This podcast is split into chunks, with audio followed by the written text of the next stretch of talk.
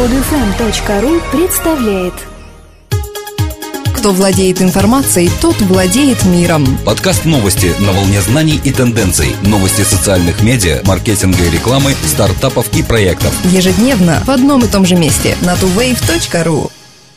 Друзья, для слушателей нашего подкаста мы проводим конкурс «Комментатор недели». Узнать условия можно по ссылке, которую мы публикуем в каждом выпуске подкастов на podfm.ru. Для участия в конкурсе вам нужно просто оставлять свои комментарии к нашим подкастам на сайте PodFM. Если есть желание выиграть MP3-плеер, наушники или музыкальный центр, принимайте участие в конкурсе. Здравствуйте! Сегодня 3 февраля 2012 года.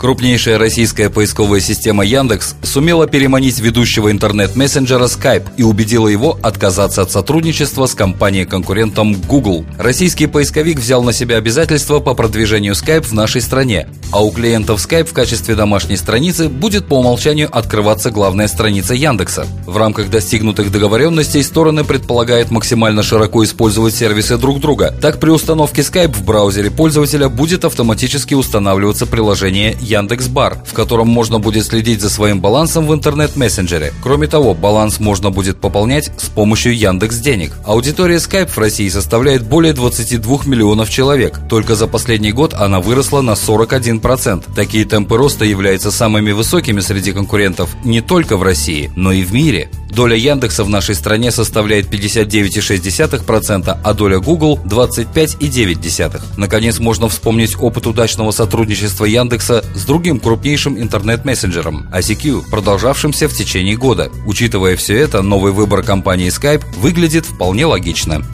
Платформа для создания блогов Tumblr создала собственную команду журналистов, которые будут рассказывать о Tumblr и о людях на Tumblr, по примеру других социальных медиа.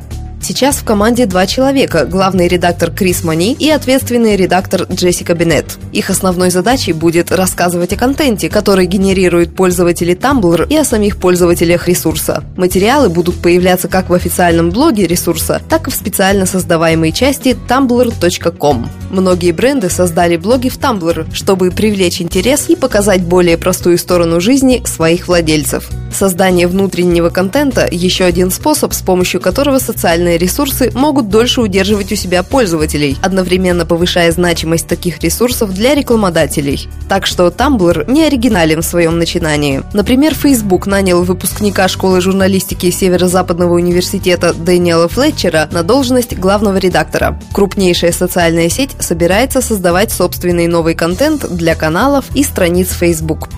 24-летнего жителя Южной Кореи собирается посадить за решетку на 7 лет за ретвит сообщения, которое он получил в Твиттер от имени северокорейского правительства. Ему предъявили обвинение в угрозе национальной безопасности и арестовали за то, что юноша ретвитнул сообщение, содержавшее фразу «Да здравствует генерал Ким Чен Ир». Сам арестованный утверждает, что не собирался восхвалять соседний режим и хотел высмеять соседних национальных лидеров. По иронии судьбы, обвиняемый является членом Южнокорейской социалистической партии, партии, которая регулярно критикует северокорейский режим за жестокость по отношению к своему народу. Тем не менее, его заклеймили как врага собственной страны и могут посадить на 7 лет, согласно местным законам, которые запрещают похвалы северного соседа. В защиту обвиняемого выступила организация «Международная амнистия», представители которой заявили, что это не пример национальной безопасности, это ужасный пример полного нежелания южнокорейских властей понять сарказм. В самой Северной Корее доступ к открытому интернету крайне ограничен ограничен. Вместо возможности пользоваться ресурсами всемирной сети, жители страны ограничены ресурсами закрытой интернет-сети Кванг Мьонг. Глобальная торговая площадка Amazon.com запускает свою уменьшенную версию Jungle.com для работы на рынке Индии. Jungle.com собирается предложить индийцам 12 миллионов товаров от 14 тысяч индийских и мировых производителей. На этом сайте покупатели смогут увидеть и сравнить цены, но покупка будет происходить только через сеть посредников. Благодаря Amazon индийцы смогут покупать обувь от Reebok, компьютерные гаджеты от Microsoft India, одежду от Fabindia и роскошные кожаные сумки от от Hidesign. Но некоторые товары, включая Kindle, Amazon.com будет продавать напрямую. Правда, в этом случае они будут облагаться солидными таможенными сборами. В настоящее время проникновение интернета в Индию остается на низком уровне. Тем не менее, интернет-продажи – это перспективный и быстро растущий бизнес. Появление Amazon усилит конкуренцию среди тяжеловесов местного рынка, таких как Flipkart.com. Кстати, Flipkart был основан двумя бывшими служащими Amazon. В настоящее время эта компания предлагает широкий ассортимент товаров, включая книги, электронику, музыку и бытовую технику.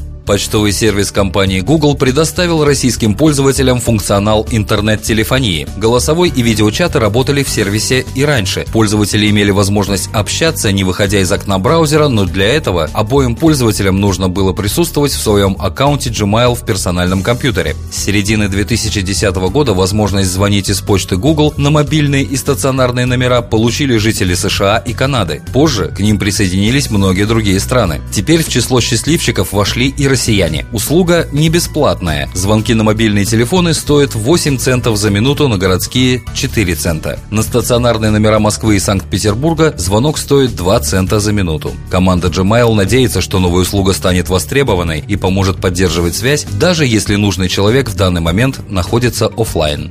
Компания Fleischmann Hillard выяснила, что подавляющее большинство потребителей ищет информацию о потенциальных покупках в интернете. 89% людей используют Google, Bing и другие поисковики, чтобы найти информацию о товарах, услугах и компаниях, прежде чем совершить покупку или заказ. В отчете подчеркивается, что исследование рынка потребителями в современных условиях полностью зависит от поисковых машин. Интернет существенно изменил образ действий потребителей перед принятием решения, поэтому очевидно необходимо необходимость разработки надежных стратегий поисковой оптимизации для брендов. Согласно данным Fleischmann Hillard, 79% потребителей подписываются на аккаунты брендов в социальных сетях, чтобы получать больше информации о компаниях, их товарах и услугах. Сегодня коллективный голос интернета убеждает сильнее, чем семья, друзья или коллеги, когда дело касается принятия решения о покупках, утверждает SEO компании Fleischmann Hillard Дэйв Синей. Эти и другие новости выходят на tuwave.ru ежедневно по будням. Скачать другие выпуски этой программы и оставить комментарии вы можете на podfm.ru.